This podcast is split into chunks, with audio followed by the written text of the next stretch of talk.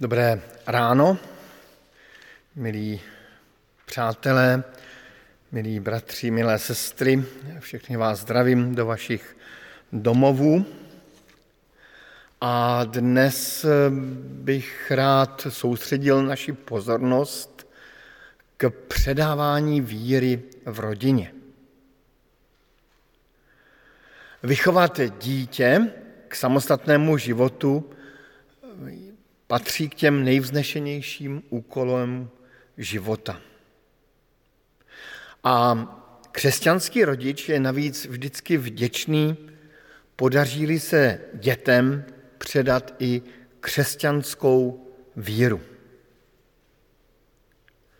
A mnoho upřímných rodičů, věřících rodičů, prožívají zklamání, když vidí, že jejich děti se od víry vzdálily, nebo dokonce řeknou, děkujeme rodiče, to už stačilo, teď už si žijeme sami.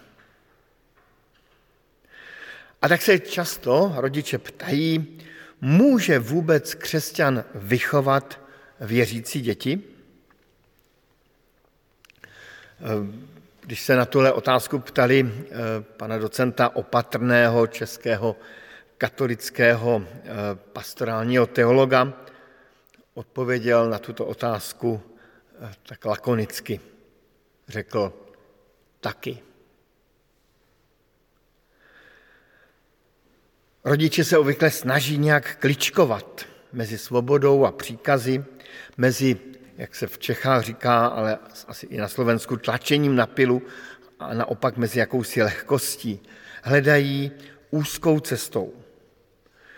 Příběh Izáka, kterého vychoval praotec víry Abraham, nám může být v letčem inspirací. A tak pojďme se do tohoto příběhu podívat a v tu inspiraci v něm hledat. To první, o čem jsme ještě tady nečetli eh, a o čem se můžete dočíst, když potom prolistujete ten život Izáka ve svých biblích doma, tak Izák byl dítě od Boha.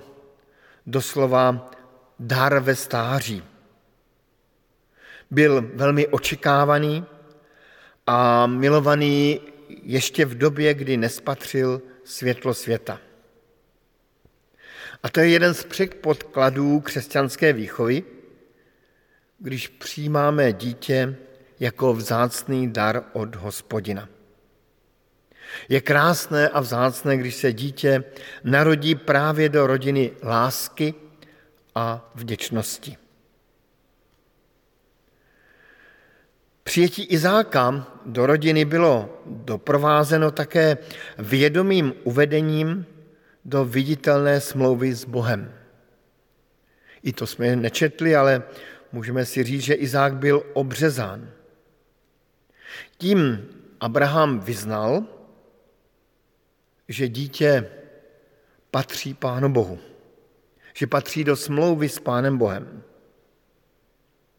A i my, eh, křesťané v době Nového zákona, víme, že, aspoň tak o tom píše apoštol Pavel v první Korinským, že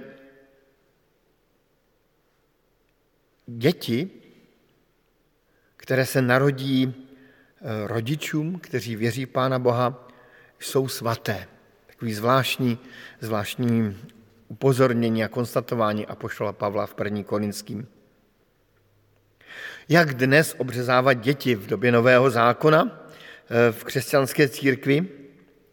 Žijeme v jiné době než Abraham, proto dnes rodiče nechávají své děti pokřtít. Tím vyznávají tím křtem něco ve smyslu, že dítě patří od, od narození Pánu Bohu. Že nechtějí vyjednávat se zlým, se světem, komu patří. Patří prostě Pánu Bohu. A vyznávají tím i, že budeme vychovávat dítě v bázni před Pánem Bohem. Víru za dítě v tu chvíli přebírají rodiče. A dítě se ocitá v jakémsi silovém poli víry rodičů. V probuzeneckých kruzích eh, se často křest nechává až na osobní rozhodnutí dětí v dospělosti.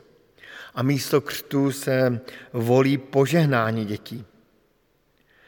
Ale i chvíle požehnání je, je chvíle, kdy si uvědomujeme, že to, co i při, při křtu dětí, že totiž dítě vydáváme Pánu Bohu a dáme jej, dáváme jej do rukou božích a s důvěrou v boží pomoc slibujeme, že dítě budeme vychovávat v bázni a v poslušnosti Pána Boha. Dokonce i podle našeho poriádku křestní sliby i požehnání jsou v podstatě úplně stejné. Při křtu i při požehnání se děje to, že na dítě někdo sahá, vkládá na ně ruce, polévá je vodou, bere do rukou. Ani tento symbol není jen tak nadarmo a pro nic za nic. Tím symbolem vyznáváme tu až nepříjemnou pravdu, že dítě v konečném důsledku nepatří mně, ale Pánu Bohu. Že dítě je nám na určitý čas propůjčeno. Podobně jako nakonec v konečném důsledku i náš život nepatří nám samotným, ale Pánu Bohu. Vzpomínám rád na vyprávění jedné mladé maminky, která jeden večer nevím ani, jak se to stalo, prožila takovou ozdravnou hádku s Pánem Bohem. A pro ní velmi úlevnou hádku o své dítě. Komu patří? Tobě nebo mně? A na konci té hádky, toho napětí, toho večera vyznala, ano, pane Bože, tobě patří moje dcera. Vzpomínám si na jinou maminku nad hrobem svého dítěte a vzpomínám si na její modlitbu. Ty s nám ho, pane Bože, jen propůjčil a tak ti ho vracíme. A vzpomínám si na jinou matku, jejíž dítě bylo jenom a jenom její a nikoho jiného. Měla svého syna v osobním vlastnictví. A nemusím dodávat, že to dítě bylo chudák. Zatím jsme si neřekli ani slovo ke konkrétním krokům křesťanské výchovy, ale e, ty do této chvíle vyslovené předpoklady považuji za velmi důležité. Jsou to jakési podmínky dobré výchovy, vytvoření mikroklimatu křesťanské rodiny, silového pole víry. Nyní se vraťme k tomu příběhu, který jsme si četli z 22. kapitole kapitoly. Ve verši druhém čteme, že Abraham svého syna miloval. Láska k dětem je základ předávání víry. Děti v sobě mají jakýsi citový kanistr, rezervoár na lásku, který je potřeba pravidelně doplňovat. Rozhovory, tím, že si s dětmi hrajeme, že jim věnujeme soustředěnou pozornost. Dítě potřebujeme, potřebuje cítit, že jsme s ním. A právě takové chvíle jsou krásné pro navázání osobního, obyčejného, ale i pěkného rozhovoru, třeba i o tak intimní věci, jako je víra. A ten rozhovor se nemusí odehrávat ani v kostele, ani u svíčky, ani nad otevřenou Biblí. Může to být okamžik v autě, na cestě z práce, v kuchyni nebo v dílně.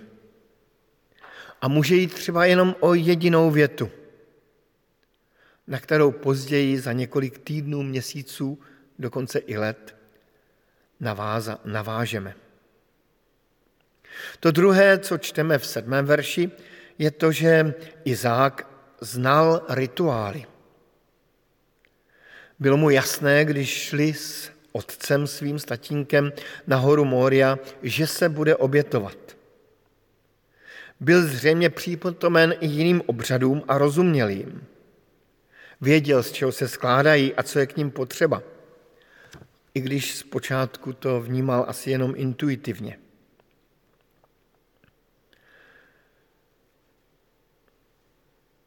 Asi spolu s tatínkem mluvili o tom,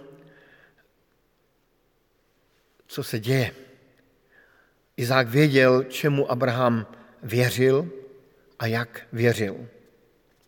My dnes neobětujeme, ale dítě by mělo znát i naše rituály. Je dobré, když se s dětmi modlíme. Je dobré, když dítě vidí, že máme nedělní den jako sváteční den, oddělený pro Pána Boha. Je dobré, když jsou děti účastní při večeři páně a jsem rád, že se to tak dělá v našem sboru. Dnes jsme zrovna měli mít večeři páně, ale máme to všechno online. Je dobré, když dítě vidí křest svých sourozenců, kamarádů.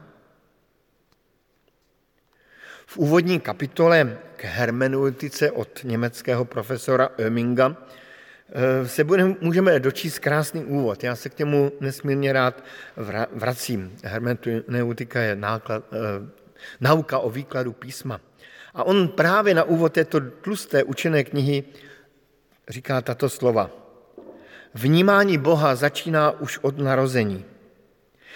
Dítě vidí své rodiče, slyší jejich díky Pánu Bohu, vidí dům plný lidí, slyší zbožné zpěvy, a vidí kříže. To vše k němu promlouvá slovy. Bůh je zde a dává o sobě vědět. Postupem času se vnímání Božího slova zdokonaluje, ale i rozrůzňuje. Tolik profesor Oeming. Připomínám eh, si, že vzpomínám si na, na chvíli, kdy moje sestra měla křest. Byl jsem velmi malý v té době ale dobře jsem to ráno věděl, že se něco důležitého v naší rodině děje. Poznal jsem to na tváři rodičů, na tónu jejich hlasu, na atmosféře doma. Vzpomínám si také na svoji maminku vlastní, která nesmírně vždycky toužila po společenství božího lidu. Jednou večer odcházela z nedělního výletu, kde jsme byli spolu se sourozenci a s tatínkem a já si moc přál, aby s námi zůstala, protože mi bez ní bývalo smutno. Ale ona šla, něco jí pudilo. A vzpomínám si, jak utíkala, aby stihla autobus a snad tehdy jsem začal tušit, že je něco silnějšího nad námi, čeho si maminka váží ještě víc. Obávám se, že podobné zapisování do paměti platí i opačně. Že si děti odnesou do života i lehkovážnost rodičů ve vztahu k víře. To, že rodiče dávají něčemu jinému v neděli přednost a tím nepřímo komunikují dětem. Nemusíš tu víru moc prožívat. To další, co čteme ve, ve 12. verši, ale znovu i v tom prvním, druhém verši toho našeho příběhu, je to, že Izák viděl otcovu víru a poslušnost Pánu Bohu. Izák byl zřejmě ochoten zabít i svého syna. Miloval Boha více a bál se Boha více než svého syna, nebo než o život svého syna. Tehdy ve své oddanosti Pánu Bohu šel až za mes možného. Dnešníma očima úplně daleko za mes možného. Je to něco pro nás dnes naprosto nepředstavitelného. Izák musel tušit, že se něco divného děje, ale zároveň viděl víru a zápas svého otce. Ptal se svého otce, kde je beránek, kde je zvíře. Dostal odpověď, můj synu, Bůh sám vyhlédne beránka k oběti zápalné. A slyšel ještě předtím slova svého otce, která Abraham řekl svým služebníkům pod horou Mória. Vrátíme se zpět spolu. Vrátíme se zpět spolu. A epištola Židům eh, komentuje a poučuje nás, že Abraham věřil v toho, který je schopen křísit mrtvé. Bylo by nesmírně zajímavé přemýšlet nad tím, jak tento den ovlivnil život Izáka. Někteří současní eh, vykladači mluví o tom, že Izák musel zažít celoživotní trauma, které si táhl celým životem a že, že Abraham eh, podlehl takovým svým iluzím o Pánu Bohu, které Pán Bůh potom nějak zastavil. Ať to bylo jakkoliv, zřejmě po těchto událostech měl Abraham co svému synu vysvětlovat. Ale jedno je jasné. Izák věděl, že Bůh pro Abrahama, pro jeho otce, není nějakou takovou přízdobou, zvykem a běžnou nutností. Izák musel pochopit, že Bůh je pro jeho otce více než nutný, zásadní a klíčový. Nikdy později v Biblii nic takového nečteme a e, věřím, že nikdy ani nás Pán Bůh nepostaví před nějaký podobný úkol. Ale každý z nás v našich rodinách máme i svoje malé hory Mória. Je zvláštní, jak děti umí vnitřním zrakem rozpoznat, jak moc vám bereme víru i Pána Boha vážně. A nejvíce si cení upřímnosti a toho, že, jak to říkával bratr profesor Matějček, za něco stojíme a za něčím stojíme. Za něco stojíme a za něčím stojíme. A mám za to, že dětem ani nevadí, že se chováme třeba nemotorně, nejistě. Je dobré, když přiznáme i před dětmi, že zápasíme s hříchem, se svojí povahou. Je dobré, když děti vidí náš zápas o posvěcený život. Vidí třeba i naše pokání a omluvy. Právě zmíněný bratr profesor Matějíček, vynikající český, dávno už zemřelý psycholog, říkával, že je dobré, když synové vidí svého otce klečet na kolenou když vidí, že i otec má autoritu sám nad sebou, před kterou poklekne. Sám si vzpomínám ze své rodiny, kde jsem vyrůstal, na jednu noc, kdy jsem šel spát a slyšel jsem ale, že rodiče se o něčem velmi vážném mluví, baví v kuchyni. A bylo jasné, že to bylo něco velmi vážného. Vůbec netuším, co to bylo. Pak jsem se probudil a znovu jsem slyšel, jak se tam rodiče velmi náléhavě eh, baví. Najednou se stišili a modlili se. A zase to byla chvíle, kdy jsem si říkal, ano, rodiče opravdu asi tu víru v Pána Boha berou vážně. A asi opravdu věří tomu, že nad nimi je někdo ještě silnější. Izák potom spatřil ještě něco na této hoře Mória. Na hoře Mória spatřil a pochopil to, že pán Bůh nemá zálibu ve smrti živého člověka. Uviděl místo sebe umírat beránka. Zase něco, co asi bychom svým dětem nedopřáli. Přesto je to krásná a vzácná chvíle, kdy naše děti poznají, když se přeneseme do světa nového zákona, toho beránka božího, který snímá hříchy světa. Když poznají, že za jejich život a za jejich hříchy umírá někdo jiný. A dokonce pán Bůh sám. Když poznají boží lásku, Předtím to Izák viděl mnohokrát.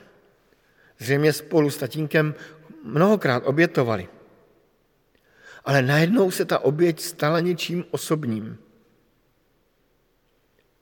Stejně tak jako naše děti mnohokrát slyší ono evangelium od nás v rodinách, besídce, v dorostě, na kvápočkách. Ale pak jednou přijde chvíle, kdy tato zvěst o milujícím Bohu je zasáhne osobně, vnitřně. A taková chvíle přichází nečekaně a má povahu milosti. Nedá se naplánovat. A za tuto milost rodiče prosí modlitbou.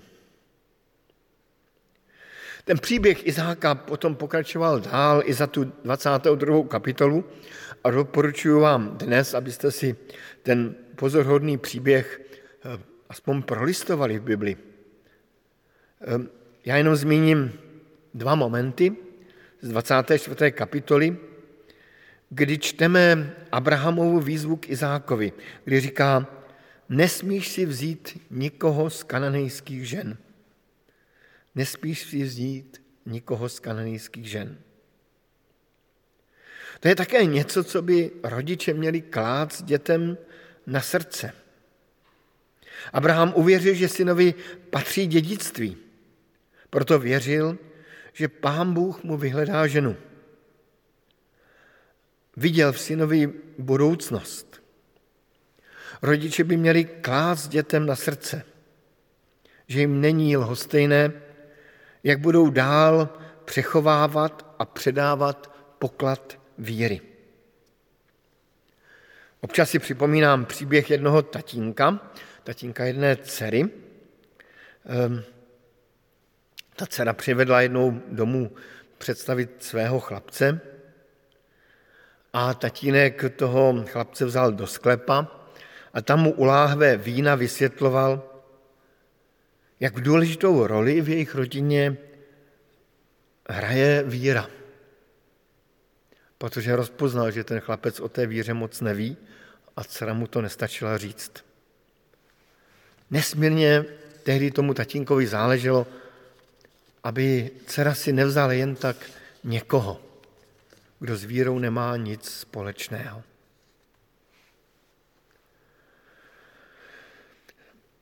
Název kázání je Aká matka, taká katka a v celou dobu jsem mluvil o Abrahamovi, o tatínkovi ehm, a o vztahu otce a syna.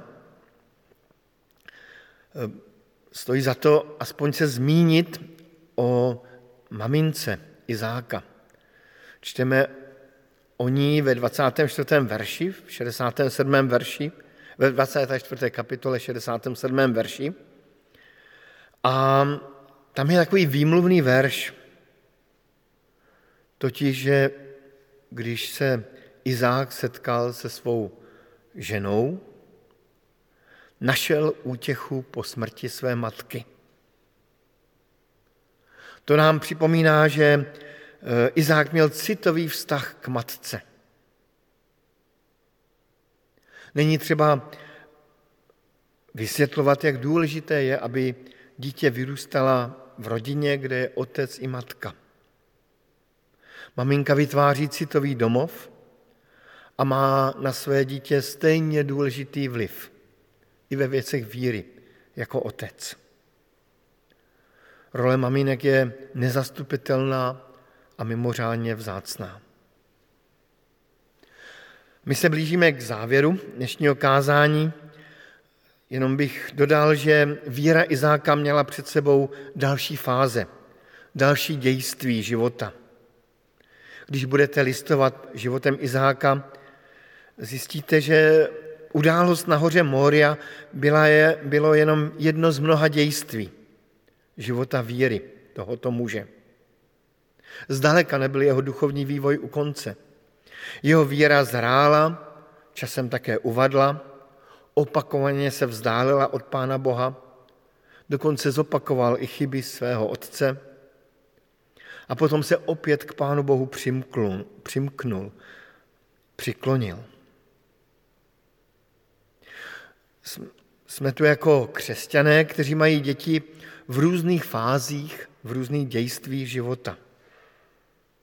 Poslouchají nás babičky, rodiče dospělých dětí, rodiče malých dětí.